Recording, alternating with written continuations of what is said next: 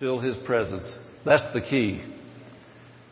You know, there's enough religious people around, man. They're a dime a dozen. But real bona fide Christians that walk in the love of God, there's not enough of us. There needs to be more of us. And one way that comes out is through being prayer people, serious prayer people. And I think I got it written down there. I think this was week number 5 on my prayer lessons that we're teaching in prayer school. But the goal of this is our church has been here a long time. We've been here 11 years. As Katie was testifying, we've got a good foundation laid here now of people that have grown roots in this church. This is not a church that some people just visit, which some people do, but we have a good core group of people that don't just visit here. When they talk to somebody, they don't invite them to church, they invite them to their church. And that's really key. When this becomes your church, then you've got roots here, and God can do something in the church. So we have a good core group of people, and a lot of you are part of that core group of people in this church here. But for this church now to go to the next phase of what God has, we have to become a church of corporate prayers. And corporate prayer means when people are able to pray together effectively, and bond together and pray and just be effective. And we do that at warfare prayer on Tuesday mornings, but we want to broaden our Sunday night prayer when we get to the place we can do that, where people will come at 6 o'clock. Well, it started at 6, would be 5 o'clock. 5 o'clock, and we're able to because we're walking in it already, we just step in and we're just ready to go. We're charged up, ready to go, and we find our places in the church and we pray. And when we get to that place where we have powerful corporate prayer, has anybody ever read Acts chapter 1? About 120 people got together, and they prayed in an upper room. And they prayed till the Holy Ghost showed up. And when the Holy Ghost showed up, the church age started. And so it always happens today in the times we live in when Christians get to the place that they know God enough in their daily walk, they come together and pray together, there could be results. And God wants this church to grow and grow and grow and grow. Amen. He wants this church to grow and grow and have great influence in this area. You know,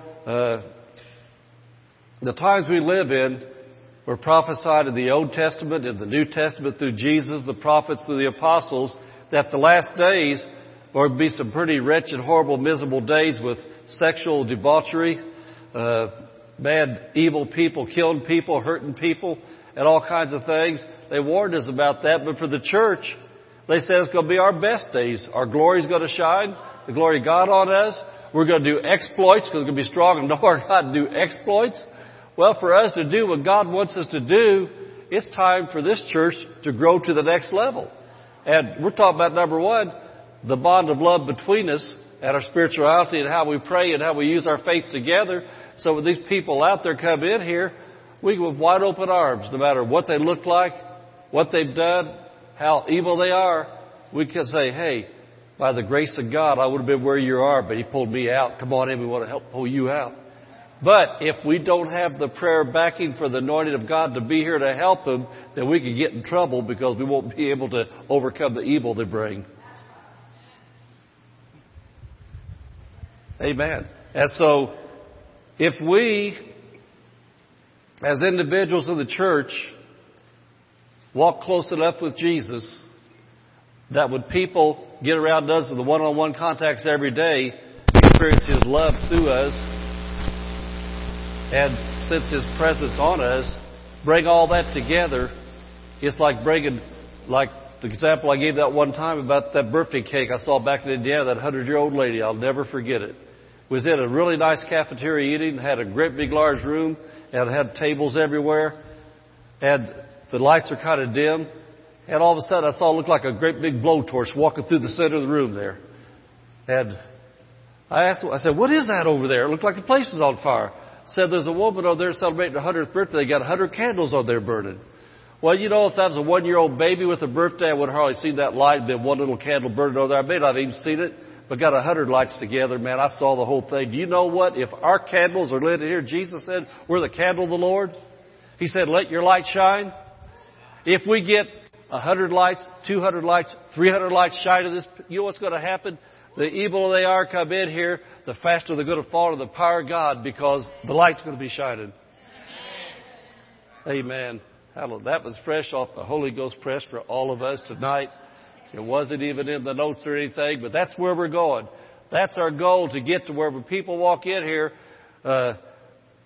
anybody can preach a sermon, not just the pastor, but everybody be so full of God that they can just unload, man. Just hallelujah. We're going to help people. Amen. That doesn't mean take over tonight. I'm going to preach tonight. Hallelujah. That minister to anybody? Amen. That's where the Lord's head is. Anyway, tonight we're going to be talking about prayer school. Actually, it says part 4, how to troubleshoot your prayer life. How to troubleshoot your prayer life. And I want you to look at Luke chapter 11, verse 1. I think we're doing outlines on this, right? You guys got outlines? Okay. Luke chapter 11, verse 1.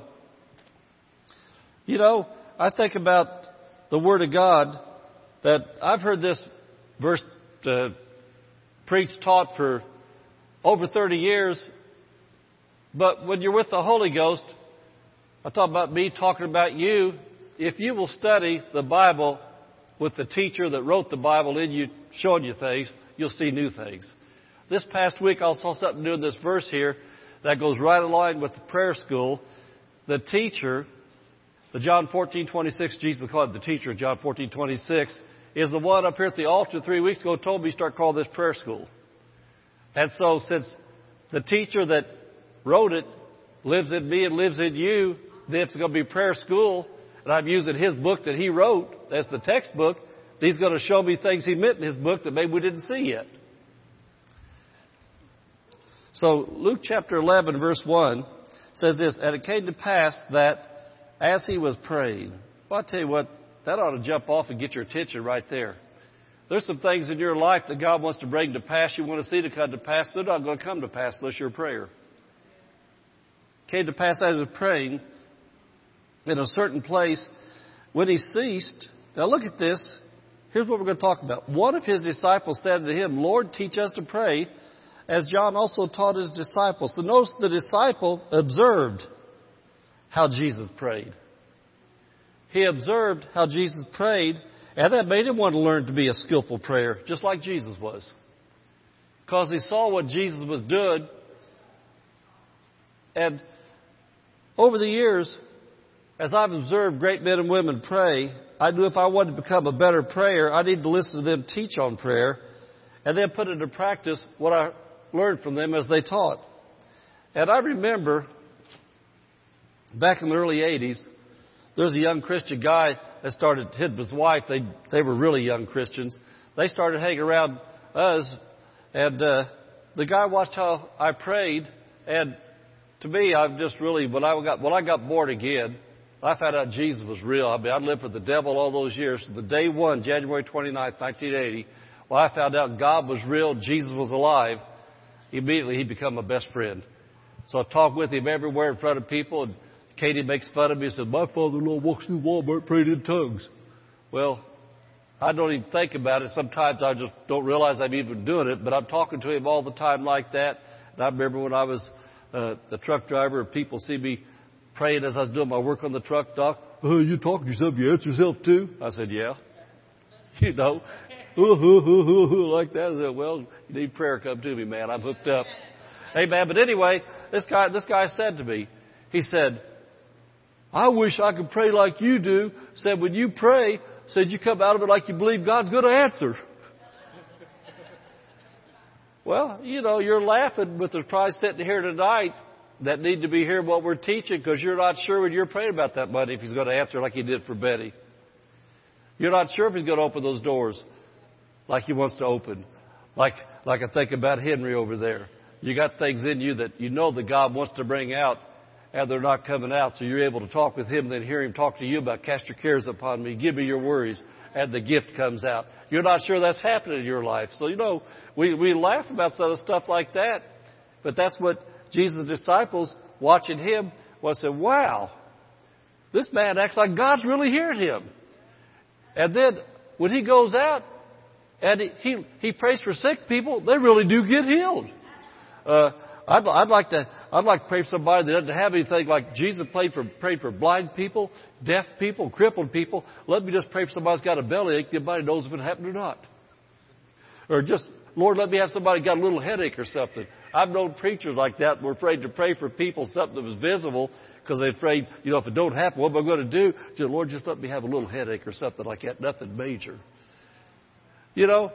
To me, it's always been, if they're blind, if they're crippled, if they're deaf, no matter what the diagnosis is or what they've got, the same power of God that hears this little kid's finger. Pastor, would you pray for me? They show me a little finger, man. They got a little red spot on it. What happened? Oh, I hurt my pinky. Will you pray, Pastor? And then the next one comes up and says, Pastor, they found a spot on me. They saw something. Will you pray for me? It's the same power of God going to heal that little kid as it is going to heal that person who got that spot. Amen? And so what I'm saying is this. When you're in contact with the author and finisher of our faith. I mean, you don't have to get prayed up. You stay prayed up. And that's like communion we took this morning. We examined ourselves, and I always throw in there that if you walk with God like I do, when you examine yourselves, you're probably not going to see anything because you already did that this morning early. You already did it last night. You did it yesterday. You walk with God, and as soon as you've done something that wasn't right, or as soon as you realize there's something you're supposed to be doing, immediately get right with God. You say, oh, Jesus, I'm sorry, forgive me. Help me get that together. And we take communion. And when you're walking like that, most of the time you don't see anything. So communion, you just say, Jesus, I worship you. I love you, Lord. I adore you. Oh, I want to thank you, Jesus, for saving me. Thank you, Jesus, for healing me. You do that. But if you're a casual, how do I say that? If you're this pastor calls it tag-alongs. If you're just a tag-along Christian, you just tag along with everybody else because they're doing it, then chances are when you pray, if you're open to God then a communion, you're going to see all kinds of stuff. And then, wow, I didn't get this together because you don't practice the presence of God. Amen. And so these disciples watched Jesus pray, and they realized that Jesus had a connection with God, and they wanted that same connection. I want you to look at Jeremiah chapter 3, verse 15. Jeremiah 3:15. How many are hungry for more of God? How many can improve your batting average? Amen. How many can become more skilled as you're praying? This morning when I was studying the Bible at home, just in my prayer closet, I remember exactly what I said. I said, Jesus, I want to grow. I want to know you better, Jesus. Lord, I want to learn more about the Bible. I said that to him this morning. And I know somewhat about the Bible, and I know Jesus, but I recognize that I'm still on earth. As long as I'm still on earth, I can learn. I can grow. I want to know him better. Amen. Jeremiah 3:15 says, and this is God talking, I will give you pastors. What am I? I'm a pastor. According to mine heart, which shall feed you with confusion and mess you up. I'll tell you what, some of these religious people on your jobs, the religious people in your families that go to church half the time and read the religious translation of the Bible, they'll feed you confusion and mess you up. Because then you show up to me and say, Pastor, I'm confused about something. What's that? Well, I've got a friend that told me this. I say, well, you better quit listening to that friend then. You better let a pastor that walks with God feed you of knowledge and understanding. So anyway, it says, I'll give you pastors with my heart, which will feed you of knowledge and understanding. And so God's chosen method of teaching believers spiritual things, like how to pray effectively, is to sit under Bible pastors and teachers that demonstrate they walk with God. That demonstrate they walk with God. That demonstrate they walk with God. And you want me to tell you how you could judge, just there's lots of ways you can judge fruit, but how you judge a pastor's fruit? Number one, when you're around that pastor, does he preach Jesus and help people to know Jesus better? Or does he lift up himself and what a great, awesome guy he is and what a great ministry he has and how great things God's doing through him? Or do you always think about, wow, I want to know Jesus like he does. I want to know Jesus better. And then number two, do the people That's that under that man or woman's ministry, do they leave bettered or do they leave worse? When people come in, that's that under a bona fide Bible pastor that walks with Jesus, people's lives are changed. That's how you judge the fruit. And so Jesus said, I'll give you pastors. I'll put my heart in them of love for people, and they'll feed you with knowledge and understanding. And so if you want to learn how to pray effectively, you need to sit under Bible-called pastors and teachers. And praise God, we got a good church. I'm not lifting me up. I'm lifting up the gift God gave me. And I work on the gift in me all the time to improve the gift, because my desire is I want to see people not lose anymore. You know, Donald Trump says he wants to make America great again. I want to make the church great again. I want to make believers great, because Jesus said the greater one's in you than he that's in the world. And so I want to be able to see God's church become great in the times we live in. And that's going to happen when you get serious believers who want to learn how to know God better through good teaching and demonstration. Amen? Amen. So I give the Lord a hand. And so Jesus, the greatest prayer there ever could be, has taught me many things about prayer for over 36 years. He told me to have prayer school for a season in our church, and then told me this other day, as long as the students don't cut classes. As long as the students don't cut classes, they're going to come up and grow in how they pray. You know, I think about our Dr. Barclay classes that we just had, our SMTI for 9 months. Some of us missed some classes, but when we missed, they were absolute things that we couldn't help but miss. And we did, but we didn't miss very many of them, and we made up for what we missed. We wanted to make sure we caught up for where we were, because we wanted to pass the test and do good graduating. And, you know, you that are teachers, the ones that are students and things like that, you know, that's the way it is. You know, the ones that gets the valedictorian and all that stuff, man, the one that gets the 4.0 average, that's not the ones that played hooky all the time. It's the ones that come, that's the ones that learn. And so I just really encourage you to stay hooked up with what we're doing. And I can promise you, based upon the Word of God, you're going to grow. You're going to be a good prayer. So we're looking tonight how to troubleshoot your prayer life. And so I want to say this, how the Lord gave it to me. How many men or women in here are actual mechanics? I know Frank is. Frank's a mechanic. Anybody else here a mechanic? No. How many here know a little bit about cars? All right, good. How many know that you got the thing called a key? Okay, you got that part. That you know something, amen. How many know where the gas tank is? Some people do, some don't. My wife refuses to learn. She said that's a man's job. So for all these years, I'm the one that fills up our car gas tank. My wife wants me to. But I don't tell her how to cook. She doesn't tell me how to fill up the tank. Because I like to eat and she likes to drive. Okay. And so the same principles of learning to be a skilled auto mechanic apply to becoming a skilled prayer. I'm not a high skilled mechanic, but I've learned some things, some basics about cars over the years, because I always wanted to learn. I always want to know more about taking care of my own car, because I like to save money. I like to keep it running. I even took 2 years of auto shop when I was in high school. My dad was an awesome mechanic. And from the time I was a little kid, I watched my dad work on cars. I would sit down there. I'd crawl under him with him. I'd get under the engine with him. I'd see him take the brakes apart, take the engine apart, take parts off and put them on. And I always watched my dad because I wanted to become better at what I was doing. And so I love hanging out still today. I've got men in the church that help work on my cars. And when they do, I'm right there looking over their shoulder, watching what they're doing. I've seen the newest kind of tools they've got. I've seen the new kind of electronic things they test with and what they're doing. I like to learn, but I'm still not a professional mechanic like that, but I know a little bit more than I used to. And so the whole thing is, I know enough about basic automotive things that I kind of know if somebody's giving me a good diagnosis or not.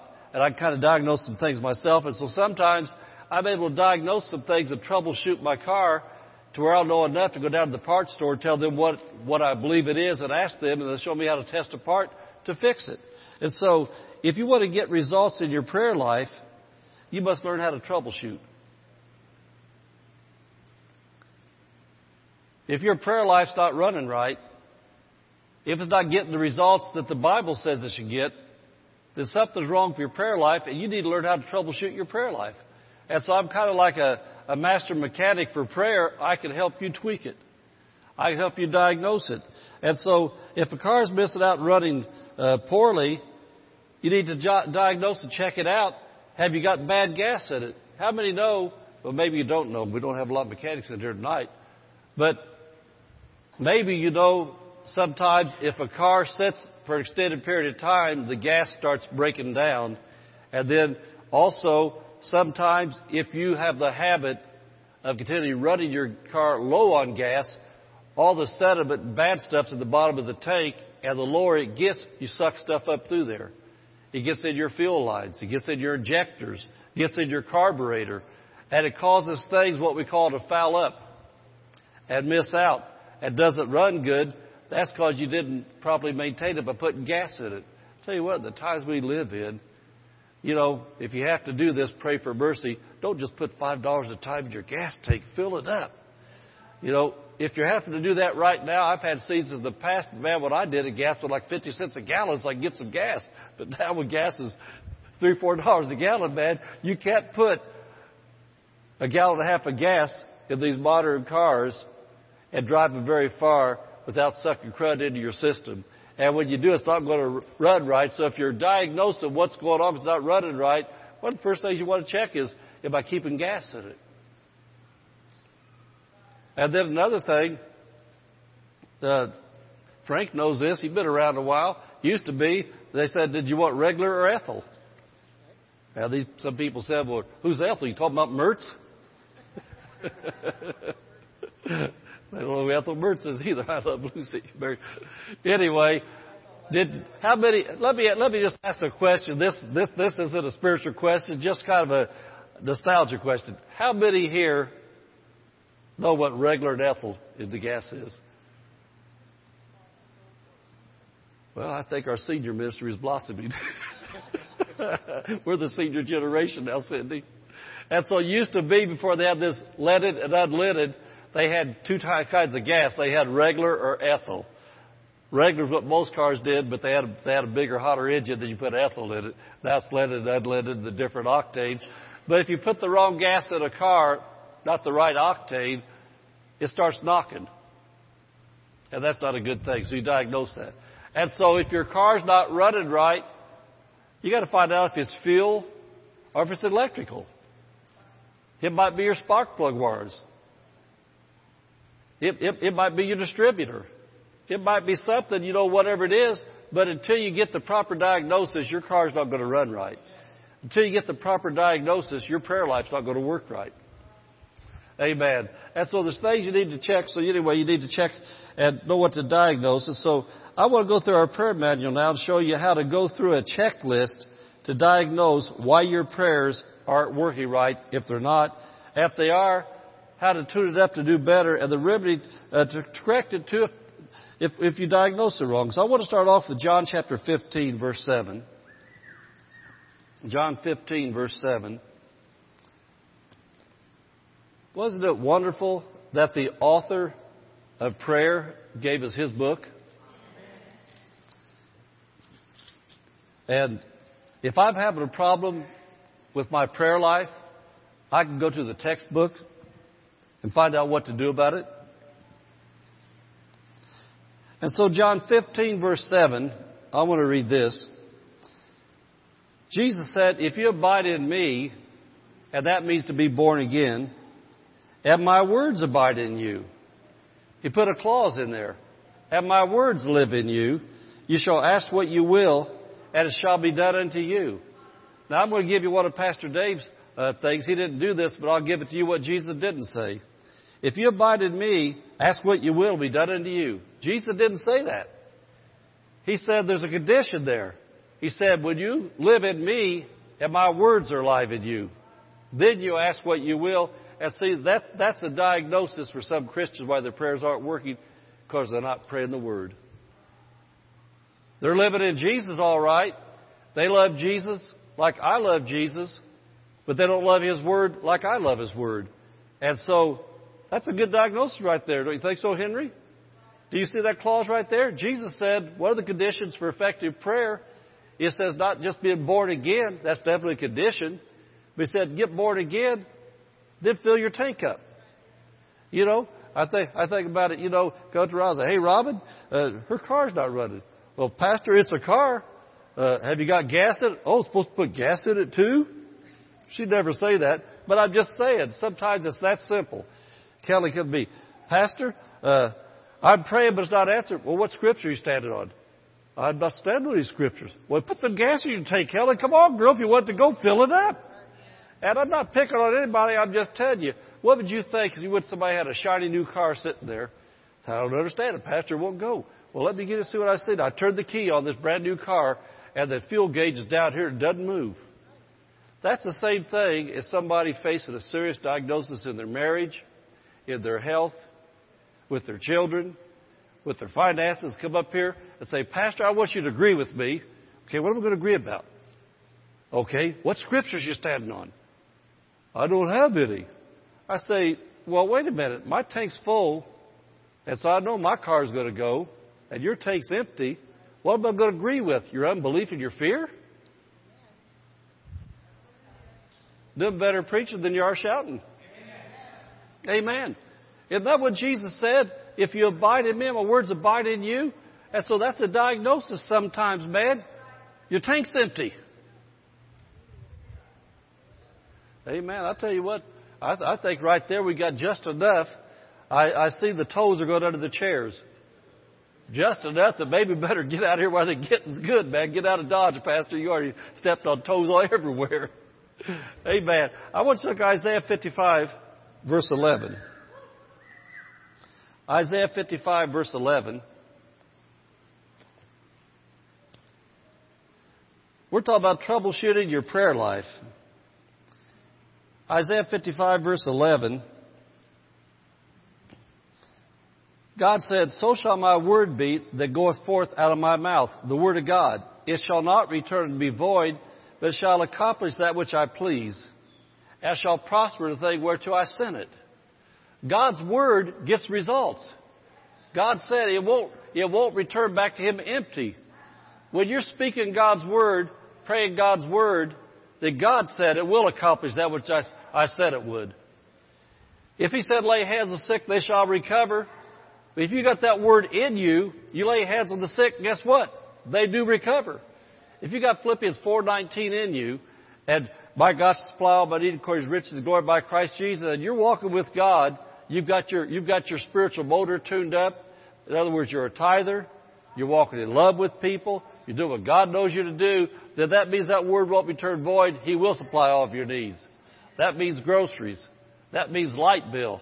That means housing. That means education. That means whatever need is. If you need it, he's got it. And you know something that's always helped me in times past? I'm not poor anymore. I'm doing good now. I'm going to be doing better as I progress to the Lord more and more. But I remember when I used to watch the birds get fed, and I'd say, Jesus, you said your Father feeds the birds. How much better am I than the birds? And I would always use that as a point of contact for me. I said, Lord, thank you. You're feeding me better than birds get fed. And it's little things like that. That's the Word of God. That's Matthew chapter 6 about the birds. Things are going to get alive in you that when you're challenged in life and you pray, the fear don't come out, the faith comes out. And the faith comes out because the Word comes out. And he said, well, my words live in you. My words live in you. He didn't say when your head has memorized some Bible verses for Sunday school to get the prize. He said, but my words live in you. Then ask what you will be done unto you. Why is that? He just said that is his word that doesn't return empty. Who lives in us? Amen. And so when we're speaking his word, it's like Jesus speaking the word through us because it's alive in us. He's alive in us. And when his word gets alive in us, when we speak out in this spiritual atmosphere around us, it's the same thing as Jesus speaking because he and his word are one.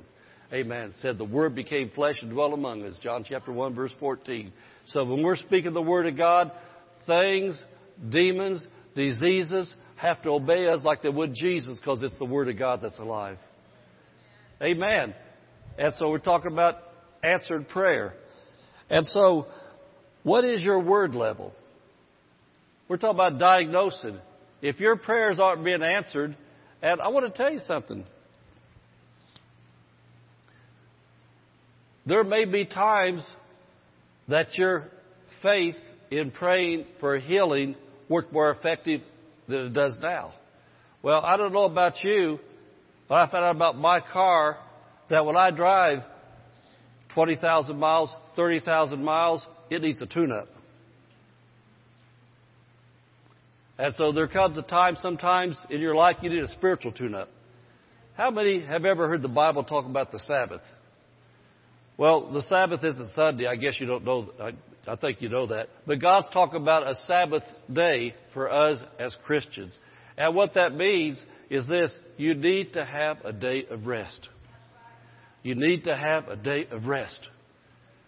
You know, if you work 5 or 6 days a week on your job and you're burnt out, you need to take a day off where you're not, with that one day off you've got, just run out and do all kinds of natural things and neglect your spiritual life and then jump back in on Monday morning and start all over again.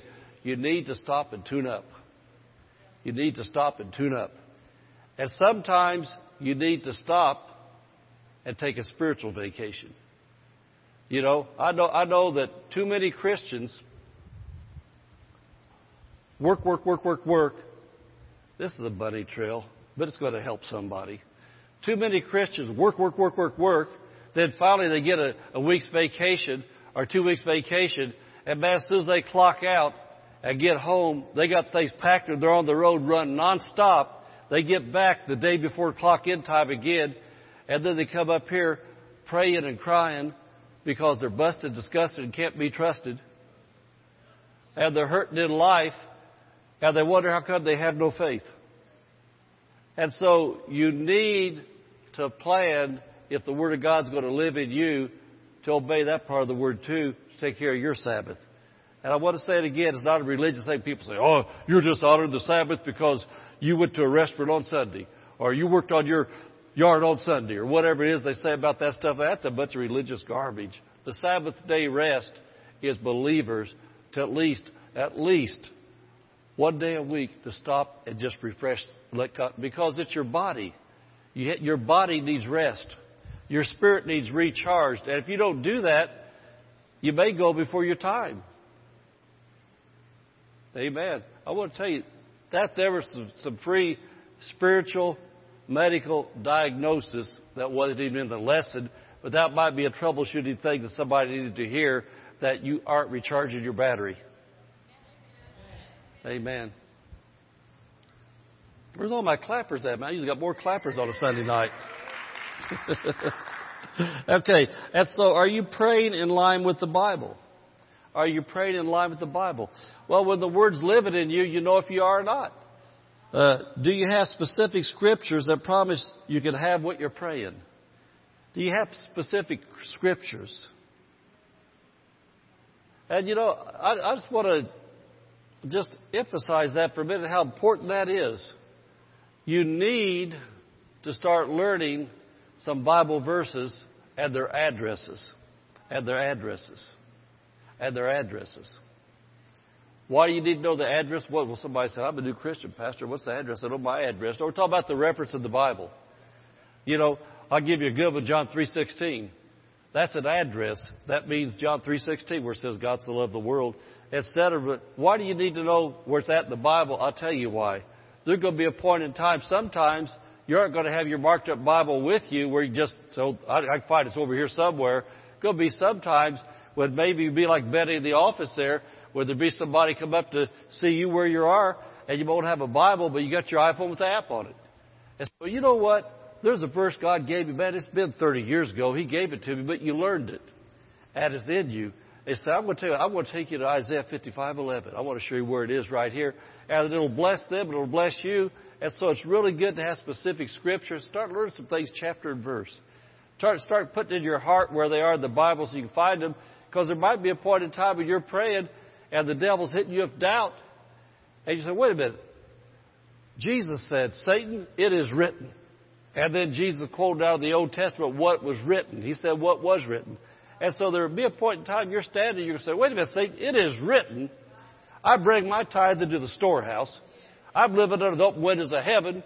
And Satan, God said, He rebukes you for my sake, so you're rebuked, devoured. Get behind me, Satan, because it is written right here. Amen. And see, that's in your prayer closet. You're seeing those things. You can't say it is written if you don't know where it's written at.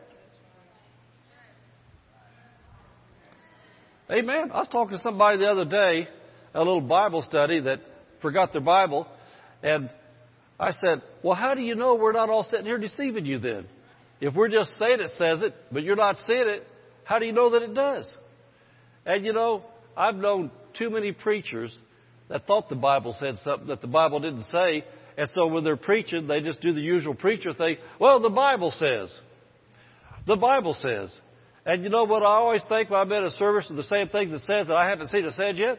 I've never interrupt a man of God or a woman of God, but I'm sitting there thinking, where's it say it? Where's it say it? I want to see it. I want to see it. Where does it say that at? If it says it, I want to see it. I want to know it. And so that's why I always try to look at what the Word of God says with you so you'll see it. Because did anybody ever hear of a man named Jim Jones? Jim Jones come into prominence right when I got saved. And I'm sorry to say he's from Indianapolis. Matter of fact, he was the pastor that baptized my music minister and his brother. They went to his church when they were young. But Jim Jones led a bunch of dutiful sheep off the cliff because they didn't read their Bibles. He told them God was the one talking to him and that they'd better just go with him because God was talking with him. He led them right off the cliff, and a lot of people lost their lives over that. And so whether it's me, Joyce Myers, Kenneth Copeland, whoever your favorite preacher is, if they're teaching you something saying God said it, then you better find out where it is in the Bible and make sure God said it. Amen? And so God's Word to abide in you means you open up your Bible and you see it with your eyes. And then when Satan tries to attack you in the midnight hour, you can say, Satan, it is written. And you open up your Bible, stick your finger on it, says, it is written right here. And you quote some chapter verse, tell the devil, it is written, devil. And here's what it says. You look up to heaven and say, Father, I just want to thank you and praise you in the name of Jesus. You told me. And, Lord, I watched you pray, and here's how you prayed. You prayed the Word. Amen. Has that helped anybody? Amen, amen, amen. And so if you're deficient in any of these areas, if you're deficient in your word level, then the proper treatment, how many know if you go to the shop, they're going to tell you the treatment, they give you an estimate of what it's going to cost to repair it? Here's the treatment. Look at Psalms chapter 1.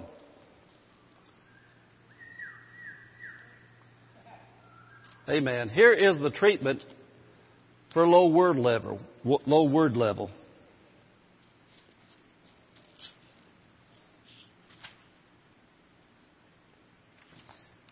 Blessed is the man that spends his days on Facebook day and night.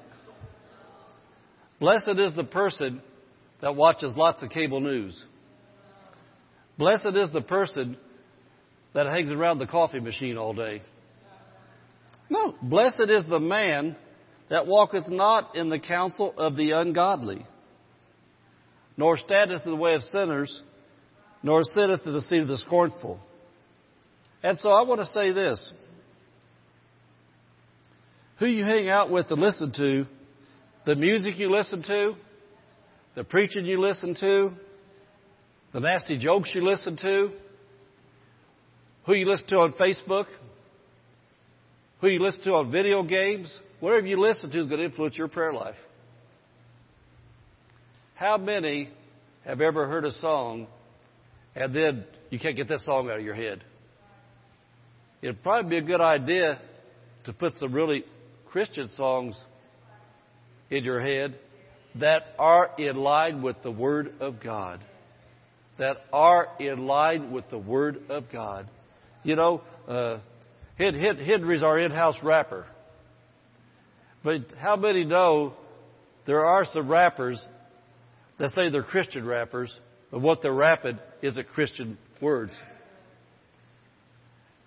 There are some musicians that say they're Christian musicians. They don't sing Christian words. And so, blessed is the man or woman that walks not in the counsel of these ungodly things. So just because somebody says, I'm a Christian, doesn't mean they're Christian. You judge their fruit. And so he says right here, blessed is the person that watches what they listen to, who they hang out with. And somebody said, well, I don't hang out with them. I just hear them on my iPhone. You're hanging out with them then. You let them speak into your life. That's going to affect your prayer life. And so then he says, but his delight is in the law of the Lord. That's the Word of God. It says you don't hang out with the wrong, but at the same time, you just don't go into neutral. You hang out with somebody. Who you hang out with? You hang out with the Word of God, with Christians that live the Word of God, with churches that preach the Word of God. In other words, you hang around with biblical things, as says in your study time, in the Word of God, does he meditate day and night? Meditate day and night. Well, Jesus said, if my words abide in you, ask what you will. Be done unto you. Isaiah said, the word does return void. And so the best way, if your word level, if your word take is low on fuel, the way to fill up is to meditate the Word of God day and night. How do you do that? Well, meditate means you ponder the Word by speaking it out loud. You talk about what the Word says. Talk to yourself. Talk it out loud. You speak Scriptures out loud. I learned this thing when I was a baby Christian. I've always read the Word of God out loud if I can. If I've been at before I can't, I don't. But if I'm at home reading the Bible, I read it out loud because the Bible says to meditate. That's you talking it. What do you think the goofy people do? Those guys just go, they're not thinking, they're doing. They're doing something, oh, they call that meditation. Well, they perverted that from the Bible meditation. Meditation, and it says it in the Hebrew, it means you're talking it, you're speaking it. How does faith cometh? By hearing. If you're speaking it, what are you hearing? Amen. And so not just hearing the preacher preach it, you're hearing it yourself when you're talking it. And what are you doing? To me, that's the same thing going down the gas tank. Sticking that hose in there and seeing that level come up on your gauge, man. And you pull up that gauge. Has anybody ever been driving down the road and all of a sudden you just praying and sweating because, oh, man, I should have went one more exit back and got it. Oh, I can make it. Oh, thank you, Jesus. I'll make it to the next exit. I can get to the next exit. Oh, Lord, I can get to the next exit. Oh, thank you, Jesus. And you get there, and when you pull that gas station, you're sweating it. But when you pay that gas bill, and that gas gauge is all the way over there past full. You leave out, man, you got a song again, man. You're singing again. Have you ever noticed when you're in your private devotional time and you maybe feel not too great, you go in there, by the time you sit there for a while and you speak the Word of God out loud, you read the Word of God out loud, you pray the Word of God out loud. You come out of your prayer closet, man, you're thinking, Jesus, hallelujah, man, I'm ready to go to work now. Man, I'm ready to go. Let me see some sinners, Jesus. I want to go witness somebody. I'm ready. You know why? Because your tank just got filled up. And then somebody says, Kelly, can you pray for me today? You say, I got a full tank, man. Come on over. Let me at it. Let me go. I want to pray for something. But if it had been a season of running on fumes, Kelly B., I don't want to pray for you. I won't pray for nobody, but somebody pray for me. Now, I need gas, man. I need to fill up. My tank's low. This is a good diagnosis. You need to hear this. This is a diagnosis about your prayer life. We're talking about troubleshooting. Where's your gauge at? Where's your level at right now in your walk with God, in learning the Bible? And, I want to say this again about prayer. Jesus said that we don't live by bread alone, but by every word that proceeds out of the mouth of God. And so the Word of God to our spirit is like food is to our physical body. If we don't eat, we don't live. Well, also, we need to breathe. Because if you're eating good and you're not breathing, you're still going to die. We got to breathe, we got to eat. And so praying to our spiritual life is like breathing to our body. We need to eat, we need to breathe. And so if all you're doing is praying but never eating, you're going to starve to death. Say, well, man, I pray, man, I can pray up a storm. You might be able to pray up a storm, but do you get any results? You got to have some word coming out of there sometime. Amen. I don't know about you, but I'm preaching me happy. I'll tell you what, if we got time for one more, you guys got time for one more? One more diagnosis, we'll do one more then. Okay. Look at Galatians chapter 5, verse 6. Galatians chapter 5, verse 6. I'll tell you, for being a pastor with God's heart, When I pray about these services, my prayer and my heart's desire is to help Christians become effective prayers. When you pray for your families, I want your families to change. When you pray about your economic situation, I want your money to change. When you pray about your health, I want your health to change. When you pray about having the wisdom of God, I want you to walk in it. And so that's why we're teaching what we're teaching and talking about troubleshooting now. And so Galatians chapter 5, verse 6. Thanks a lot, Pastor Dave. You about preached all my good stuff on this point this morning. For in Jesus Christ neither circumcision availeth anything nor uncircumcision, but faith which worketh by love. Faith which worketh by love. Amplified Bible says, your faith activated and energized and expressed and working through love. How many know that your prayers need to be in faith? He says your faith works by love. Your faith is activated, energized, expressed, works through love. What was that thing Pastor Dave said this morning about? I don't have that note out here. Well, I do. I like that. I'm going to look at my notes from this morning. Does everybody else take notes too when he's preaching? It's good. This one fill in the blank this morning was this. It was so good. Must not have filled in the blank. Must have had to write it down. What prayer works by faith? Faith. How was you said that, Pastor Dave? Yeah. Thank you, Kelly. Prayers get answered by faith, and faith works by love. And so we're talking about this love walk. I want you to look at 1 Peter chapter 3, verse 7, too, and then we'll talk about this. 1 Peter 3, 7.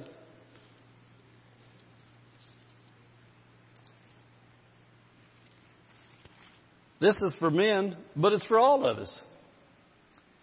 But, the marriage relationship especially. Likewise, you husbands, dwell with them, live with them, your wives, according to knowledge, giving honor unto the wife as to the weaker vessel, as being heirs together of the grace of life, that your prayers be not hindered.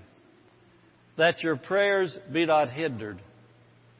That your prayers be not hindered. And so we're talking about troubleshooting our prayer life if our prayers are hindered. How many believe that the Bible says something is possible? It's possible. So right here, it's possible for prayers to be hindered because he said so. And so I think about this. I had somebody come to my prayer line recently about their marriage relationship, about things with the marriage. And so anyway, I know there's hindered prayers in that marriage because the relationship's not right. And so husbands honor wives, but how many know that wives need to honor husbands too? And do I dare talk about this or not? You guys all love me, don't you? I know you love me. And you trust me. So, you've heard my style of preaching for years, right? If you're a goofy wife, get ungoofy. What are you talking about, Pastor? Jesus said, you're the weaker vessel. I don't care if politically correct says you can do everything. There's some things you're not supposed to. You're supposed to let your husband do them. So how could your husband honor you if you won't let him? Mrs. Pastor, this gas thing. Well, sometimes I wish you'd fill up the gas tank because it could beat me to do it. Sometimes I have to drop everything and go take care of gas for her. This has been kind of one of her things for all these years, but I don't get mad about it.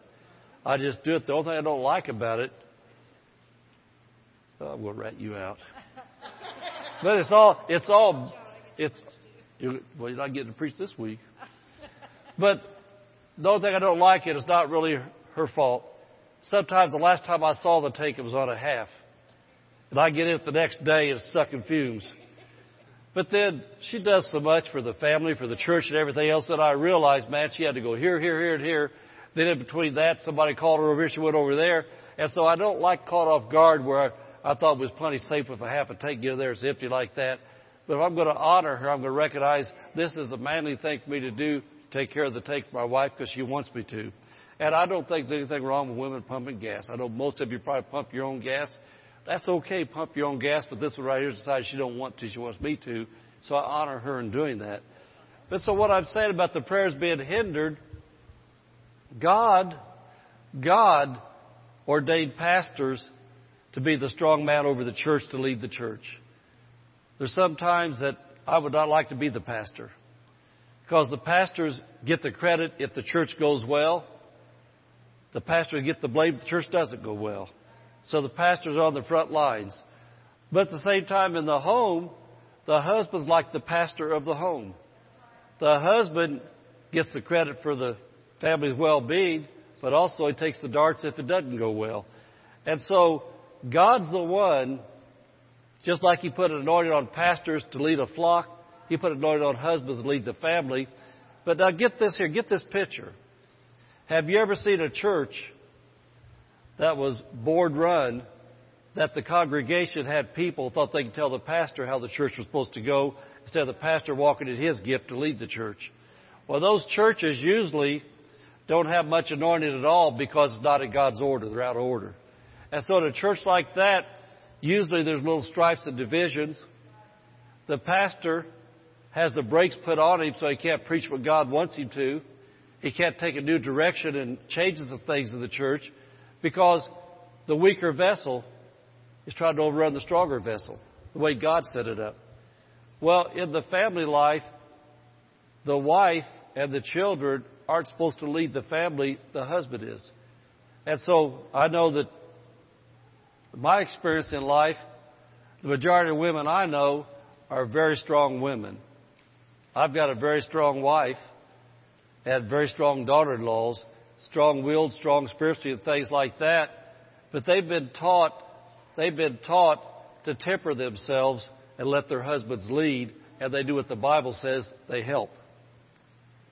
And so when he says that your prayers are hindered if you don't honor your wife, well, you can't honor your wife unless your wife allows you to honor her. And so what am I saying? We're talking about troubleshooting your prayer life. And so if you diagnose that things are out of order, and I know probably 2/3 of the women sitting here, I wish you would, I wish you would, I wish you would, I wish you'd be the leader, I wish you'd be the leader. Well, you know what maybe you ought to do sometime? Maybe you ought to back off what you're doing so he has to lead. Well, I gotta finish to the remedy. We got the diagnosis, we'll get to the remedy, but that's experience talking. We first got married. I was like most men, I wanted to be the wimp. So I tried that for a while. That didn't work very good, because I was willing to listen to God. And so then I was able to have a talk with my wife, and she listened to me. And I said, you want me to be the strong man? Well, when I start whipping out, don't jump in and take over, then back off so I have to. And so we got that in our marriage, to where now it's been such a strong thing for years. I lead, she follows. I lead, she follows. She helps. It's worked good for years and years and years and years. But it had to get to that place where we saw the Word of God over 30 years ago, where it said, I lead, you help. I lead, you help. And if I'm not leading, leave it alone. Let it fall apart. Then I'll have to help. I mean, I'll have to do it. You see what I'm saying? And so the Bible says very plainly our prayers can be hindered. And so in this love walk, what is the cure? So if your word level is up to the full mark, and then next they want to check, how do I treat people? We're talking about this love walk. And so the cure is to fill up on 1 Corinthians 13, 4 through 8a. And I'm going to look at this in the Amplified Bible. Well, I hope they got the right Amplified app up there. I know we got one goofy new Amplified app that's not a good one. We got that new app, what, up there now? Okay, Pastor Dave's got it up there, man. Let's give a hand for Pastor Dave. He's on top of this stuff. And we're not going to look at anything else, except we're going to close on this tonight because we're running out of time. But here's how you fill up. Remember, meditate the Word day and night. So if your faith level's up in these other areas, but you've got diagnosis, you're not treating your husband right, if you're being mean to your husband, if your husband's not doing right, honoring you, whichever way it is, it works both ways. Here's what you need to do. Go through this. And read it out loud in your prayer closet. Love endures long and is patient and kind. I tell you what, I started doing that years and years and years ago. I went over these verses so many thousands of times. I carried little cards in my truck when I was a truck driver. And I would, at every opportunity, I'd pull that card out and say, 1 Corinthians 13:4, love endures long and is patient and kind. Love endures long and is patient and kind. Love endures long and is patient and kind. I'm walking in the love of God. I endure long and I'm patient and kind. I endure long and I'm patient and kind. What are you doing, Pastor? I meditate in the Word day and night. I've got my faith hose up to my faith tank. I'm filling up on love. I can get this in me. And so then when the opportunity came where my love walk was challenged, immediately His Word abides in me. I endure long and I'm patient and kind. That wasn't patient and kind. And so immediately I caught myself. I said, oh, no, we're correcting that right now. I'm going to be patient and kind, and I'm enduring long, and I'm patient and kind. Can you see what I've said? That's the cure. If your diagnosis is you're not treating your mate right, if your diagnosis is fellow employees, you're not treating them right, if your diagnosis is you're mad at your neighbors all the time, you know, one thing, let me just say this. I pastor and I pester. If you're having the same problem with everybody in your realm of influence, you better diagnose you are the problem. I mean, you're coming in my prayer line, Pastor, oh, you pray for me. I got this neighbor, yakety, yakety, yak. Oh, wow, boy, that's a horrible neighbor. Let me pray for you. Well, next week, Pastor, I want to tell you what, I got this guy I work with, and yakety, yak. Wow, boy, she works with some bad people.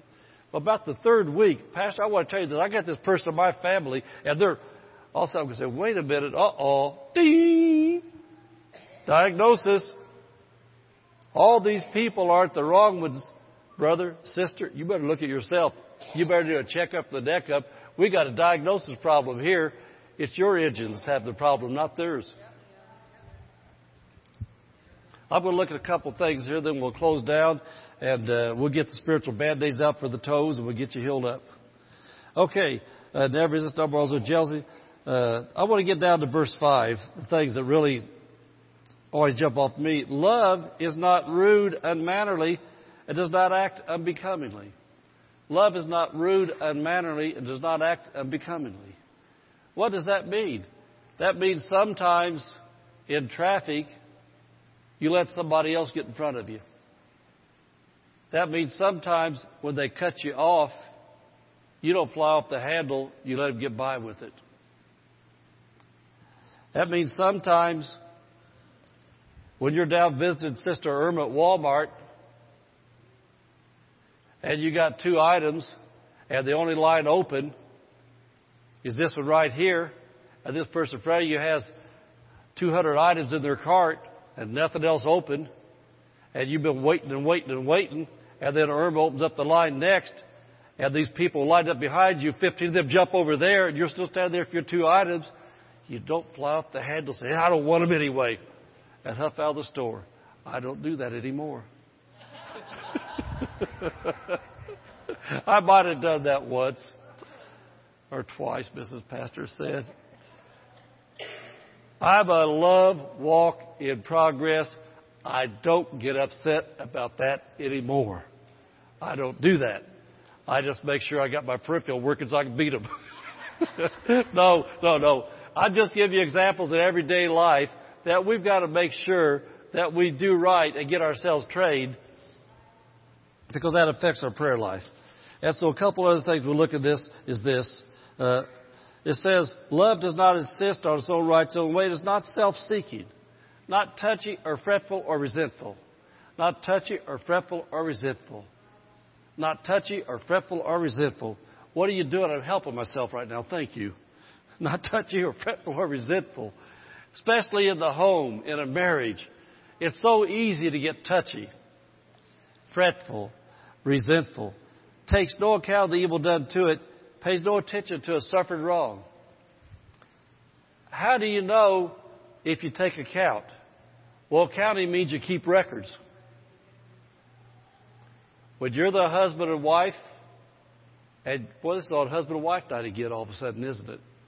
Amen. Sign up for the classes next time. These guys got some good stuff for you.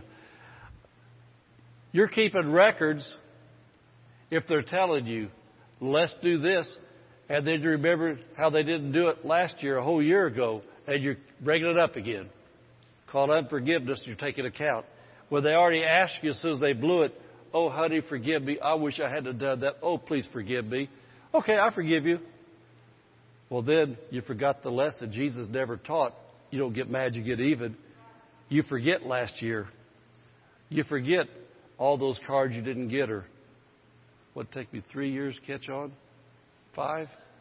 I caught it finally, though. I thought she was so spiritual, didn't like cards. And so I finally caught it after a few years when she walked in love for a long time and prayed for me.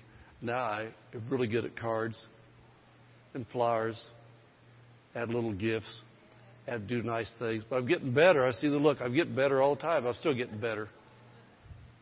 So we don't take account of the wrongs. We put them aside. This whole passage has so much. We're going to close it down. I just want to look at one more thing. Verse 8. Love never fails. Love never fails. If you're having prayer failure, yet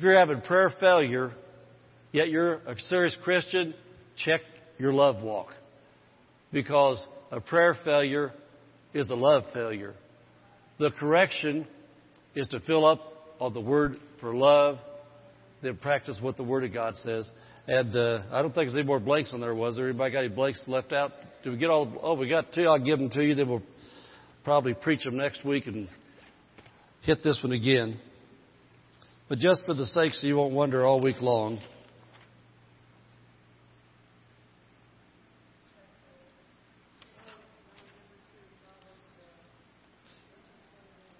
Oh, check your words. Check your words, and you look at these verses, and zip the lip. Zip the lip.